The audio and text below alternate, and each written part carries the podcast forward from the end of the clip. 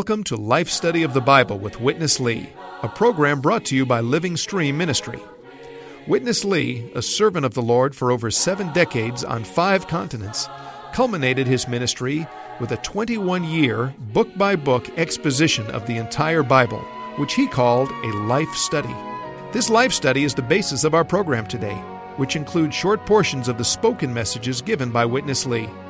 Now, let's join today's life study. One reason that the Psalms may be so beloved among Bible readers is that for the most part the Psalms were written very simply and they're easy to understand. The psalmists often had problems and distresses that we can relate to, and they came to seek the Lord out of these troubles. But if you contrast this to the way the New Testament is written, there's a big difference. Take the Apostle Paul, for example. He also had problems and was frequently in distress, but he didn't speak of these troubles in the same way. His language was on a higher plane. Great is the mystery of godliness, Paul writes, who was manifested in the flesh. Well, surely this refers to Christ, and Paul's focus was always, always, always on this Christ, who not only manifested God in his own flesh, but is waiting to manifest himself in our flesh, even through the most difficult of circumstances. Bill Lawson has joined us as we continue our journey through the Psalms, and we come, Bill, to uh, a long section 17 Psalms in all, 25 through 41. And uh, this is a section of the Psalms where David's expressions are quite mixed, isn't it? They really are, Chris. He really opens up his heart, in a sense, and kind of pours out his feelings, his considerations, his thoughts. They are really sentiments. Uh, Brother Lee uses the word sentiments, which very clearly express what David was going on inside. Of course, expressions are more outward, sentiments really uh, open up our inward feelings.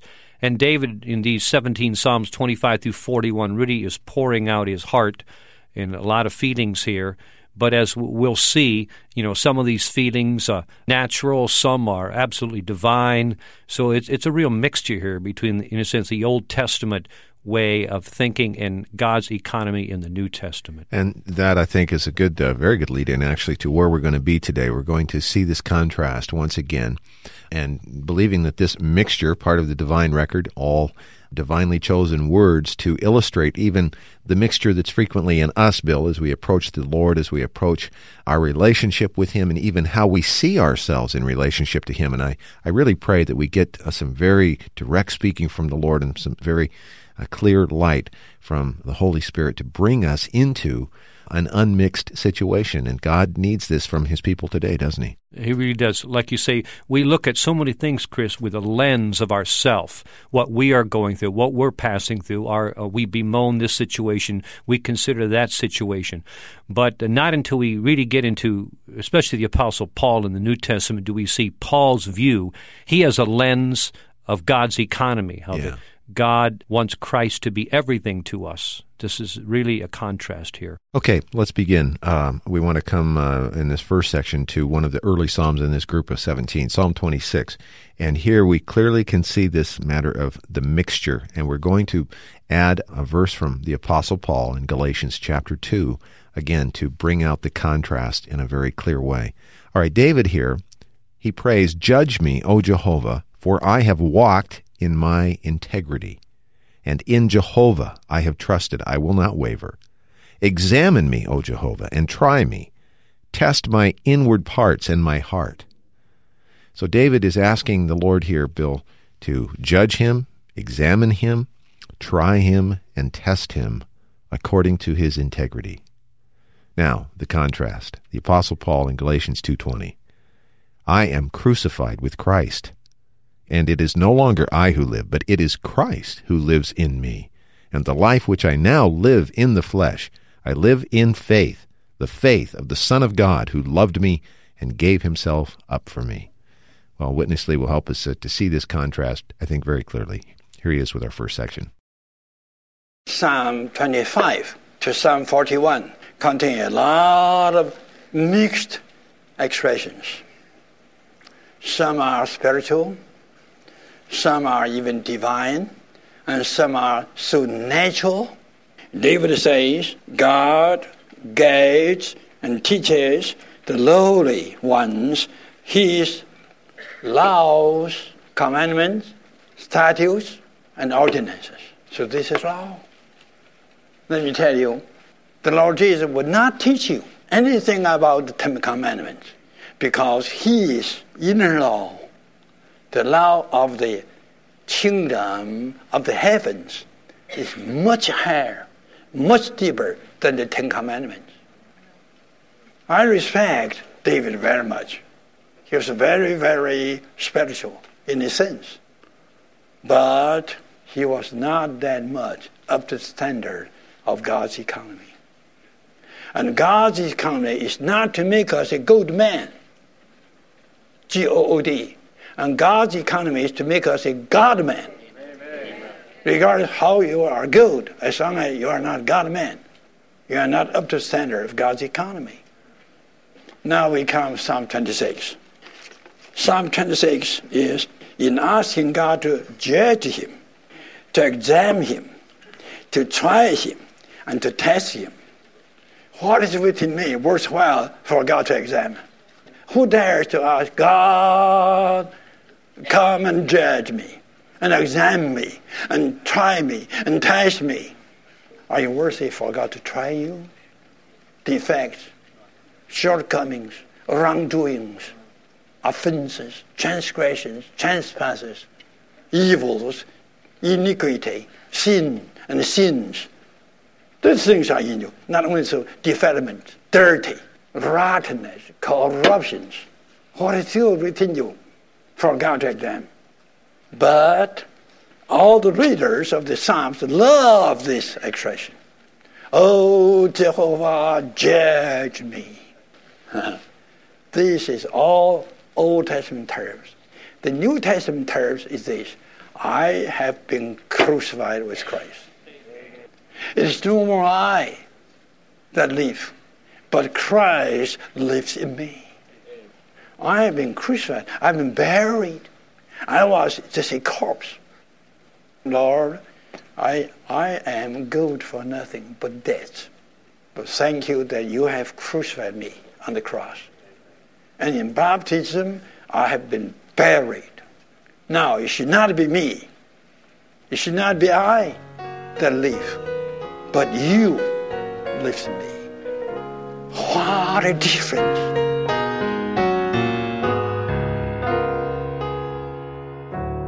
Bill, this contrast here is so striking. Both David and Paul, spiritual men, no doubt about it, but one clearly on one line and the other on a completely different line. Paul would never pray, Lord, judge me and examine me according to what I am. He had the realization, didn't he, that he was good only for one thing, and that was to be buried and crucified with the Lord Jesus Christ. Really, so if you look at Paul's credentials, you know, before he was regenerated and converted on his way to Damascus, in a sense, he was probably a lot like David. And maybe at that point in his life, yeah. he probably was praying, Lord, judge me, you know, right. search me.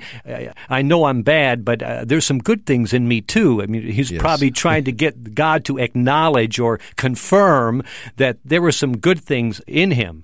But Paul, after he was saved and, and the Lord was revealed in him and he began to live Christ, then Paul realized he could not say for one minute for the Lord to search him and try him to find something good. Uh, he just could say, I am crucified with Christ. That I that's full of integrity, full of uprightness, wanting to be proven that at least something good in me, that I, uh, Paul is saying, is crucified with Christ, is buried. It's a marvelous contrast between Paul and David. This long list that he gave us uh, sounds almost depressing. What corruption and evil and sin and transgression and trespass. But really, before God, there's not one righteous, is there, other than the one. Well, even Paul in the first part of Romans, he talks about there's none righteous. You know, he, he spends a, what the first three or four chapters in Romans saying that I come from a Jewish background, there's, nothing is good. If I'm a Gentile, uh, just corruption. Uh, there's a judgment on the whole world totally. Whether I'm a Jew, a Gentile, the whole world is under God's judgment. He just said, There's none righteous, not even one. This is Paul now after he receives the Lord. So we need to acknowledge this point in the New Testament that we are good for nothing but death and burial, to be crucified, buried, and then resurrected with Christ as our new life. I think uh, frequently, Bill, New Testament believers, we have a kind of a realization that God has uh, terminated us or that we were buried in baptism. But then, uh, do we not often have the, the idea, at least the natural thought, Bill, that but our good things were resurrected? Right. But actually, our good self, as well as our evil, corrupt, rotten self, was all left in the tomb, wasn't it? Right. Whether on the good side or on the evil side, the flesh, because the flesh is not only uh, evil in the scriptures, the flesh can be the good flesh. So whether the good flesh, our good qualities, our good points, all of it is worthy of nothing but death and burial. The Lord doesn't want the good side, neither, of course, does he want the, the evil side. He just wants Christ to be wrought into us and Christ to be enjoyed by us, experienced by us, gained by us. And this is God's economy in the New Testament. Let's go on to the next Psalm 27, first two verses here. Again, David is beseeching Jehovah because of um, his distressed situation. He's being pursued, he's being sought after by his enemies, his adversaries, and he's appealing to the Lord to deliver him, to save him out of this. But again, all based on the fact that in his own eyes, he was a man of integrity, where his enemies were the evil ones. And uh, he, you can see that tone kind of permeate these words, these uh, mixed sentiments, as we heard Witness Lee describe them. Jehovah is my light and my salvation. Whom shall I fear? Jehovah is the strength of my life. Whom shall I dread? When evildoers come near me to devour my flesh, it is they, my adversaries, and my enemies who stumble and fall. As if David never stumbled and fell. or was never an evildoer. Right. Okay, here's Witness Lee once again. Psalm 27 is David's mixed expressions in trusting in God for his protection and deliverance from his enemies. He talks a lot about his enemies. He believed that he would be delivered because he trusted in God. He asked God to redeem him because of his integrity. This is an insult to God. If we are walking in integrity, we are absolutely pure, we don't need redemption. Do you believe that God preserved and delivered David because of his integrity? I must tell you, God preserved David and delivered David for God's purpose. In the Old Testament economy, God needs a man like David. He's not that pure. Even God said in 1 King 15, God says, David is a man after my heart but only one thing I cannot forget. He murdered Uriah and robbed his wife, Bathsheba. Even in Matthew 1, in the genealogy of Christ, still it says, David begat a son of the wife of Uriah. This is not a nice expression. So he's not absolutely pure, absolutely perfect. No, he doesn't have this qualification. None among us has this qualification. Oh God, redeem me because I am the foremost sinner. This was Paul's word. Lord Jesus, I need your redemption because I am a sinful person. This is the right attitude. Every one of God's elect should confess I have been crucified with Christ. No more I that live, but Christ lives within me. Even I now live, not by my faith, but by the faith of Jesus Christ. If we Christians do have such a view in Revelation, I think our attitude, our appreciation of the Psalms will be absolutely different. couple of things here again uh, really strike me, Bill. Um, on the one hand, if we could approach God on the basis of our integrity, let's say we're as upright as, as you said, Saul of Tarsus, that's Paul before his uh, conversion. Let's say we're that upright, which uh, I don't know about you, but I, I, I, would not qualify. Wow. And we approached God and said, Save me because of my integrity or because of my uprightness. Not only are we blind and are missing the reality of our own situation, but greater, what an insult mm-hmm.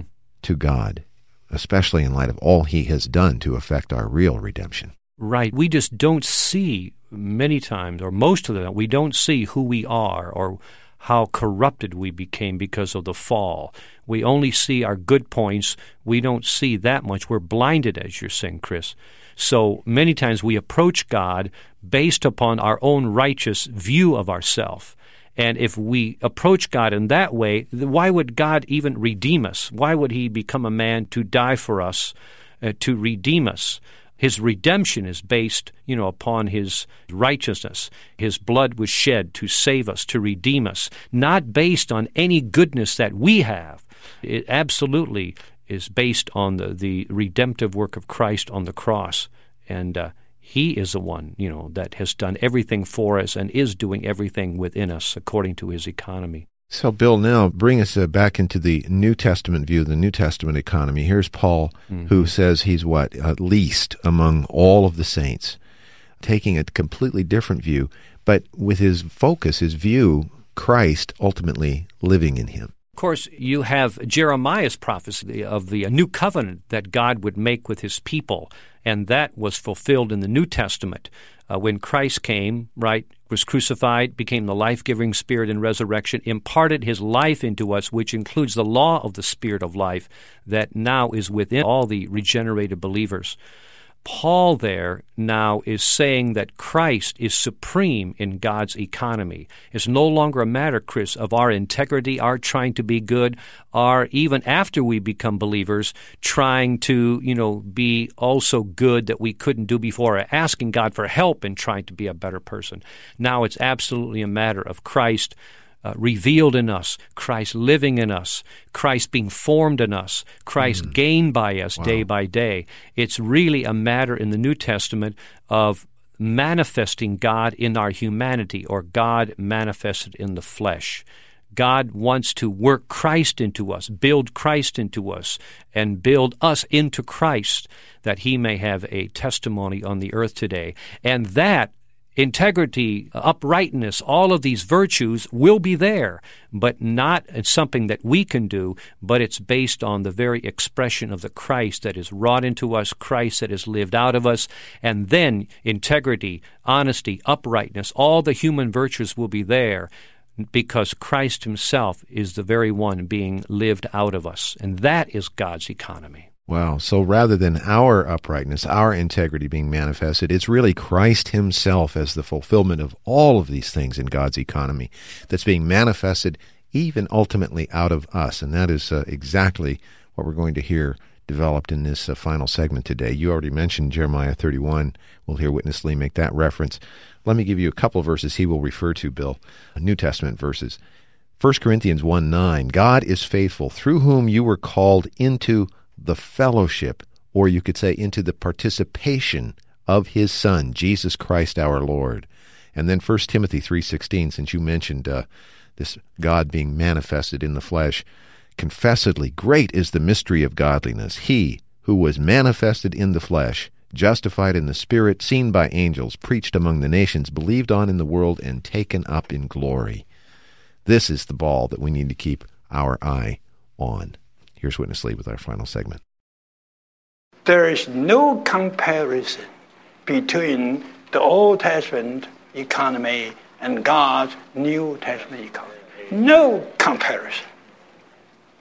The keeping of the law was the basic factor of the composition of the Psalms. That's the structure. But the New Covenant, Jeremiah 31, told us already that God will make a new covenant, not based upon the law of the letters, but based upon living law. A living law which God will write into their being to write the living law, the law of life, into the New Testament believers is just to put God into them, to be the law of life. Now we got what? We, the dead people, got made alive, and we got resurrected from the dead, and we got regenerated. And we became a new person.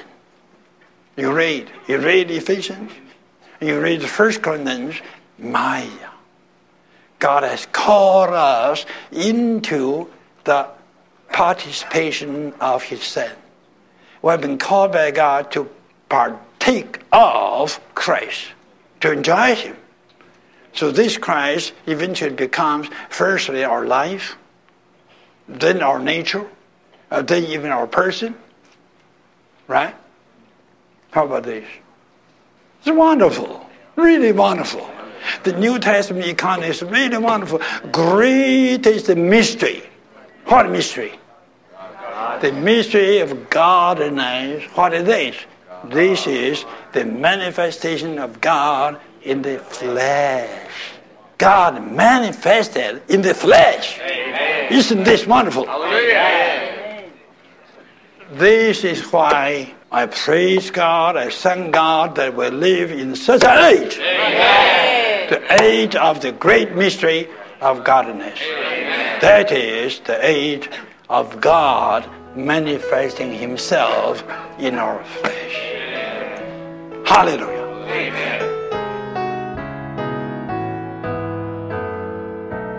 Bill, let's focus on this great mystery of godliness in this last uh, time of fellowship. Part of that great mystery, it seems to me, is that not only, of course, we realize Christ incarnated, living on the earth, that was manifesting God in his flesh. Mm-hmm. But part of the great mystery that Paul's talking about is not just that, but the fact that ultimately this same Christ wants to be manifested in our flesh. Mm-hmm. How is this possible? We have here, Chris, you know, like you say, God manifested in the flesh. That's the individual Christ. We know that, that this man in his earthly ministry and so on on earth, he manifested God in divine attributes and human virtues. Here was God lived out of humanity. So he set up a model. He's a pattern there. But it's not just that he himself would be this kind of person. After he established this pattern, set up this model, mm. he went into death, came out in resurrection, was transfigured to become the life giving Spirit. Now, as the Spirit, he enters into all the believers in their regenerated spirit. Then he wants to live this very life out of them that he himself lived. In other words, he wants to live it out again. He's good at it, he's good at being God. yeah. So he wants to manifest the same godliness in us, not just in himself, but in a, a corporate group of believers, which ultimately, Paul says, is the church, the body of Christ. So that's a great mystery of godliness. It's not just the individual person, but a corporate group of believers who also manifest God in the flesh. That means they live Christ. They live by Christ. They and Christ, Christ and they have one life and one living. And that is God manifested in their humanity. Boy, that's marvelous. You, you made the point that uh, Christ is good at this. Uh, he is good at being God, and we are infinitely not good at it. And whenever we attempt it, I think uh, our end will be maybe not in the same degree, but at least in the same principle as David's murder, fornication, coveting, all these things just seem to spontaneously pop out of us. But what pops out of him are the virtues of the divine source from which he comes and brings to man. What a view, God's economy, Bill. How could we ever exchange this for the Old Testament economy of the law? That's why it's so important for us to see the New Testament economy of God. Then we realize, my, those ones in the Old Testament, on one hand, they tried to be upright and they tried to have a lot of integrity, but eventually God has to bring us to the New Testament way. His economy is to work Christ into us, that He would be everything to us. Good fellowship. I enjoyed this a lot. Hope you come back. We can do this again very soon, Bill. Okay, very good. Good. Uh, we also hope that you will uh, join us uh, day by day and follow along the best way, according to our own experience and certainly our recommendation is that you get these printed life study messages so that you can dive into these riches uh, in more depth and more detail than we're able to do in these short radio programs. If you'd like to find out about how to get these printed volumes and all the other things we have available at Living Stream, please call us toll free at 1 888 Life Study. That's 888 543 3788. or send email to us. Our email address is just radio at lsm.org. Join us again in the next program as we continue our life study of the book of Psalms. For Bill Lawson and Chris Wilde, thanks so much for listening today.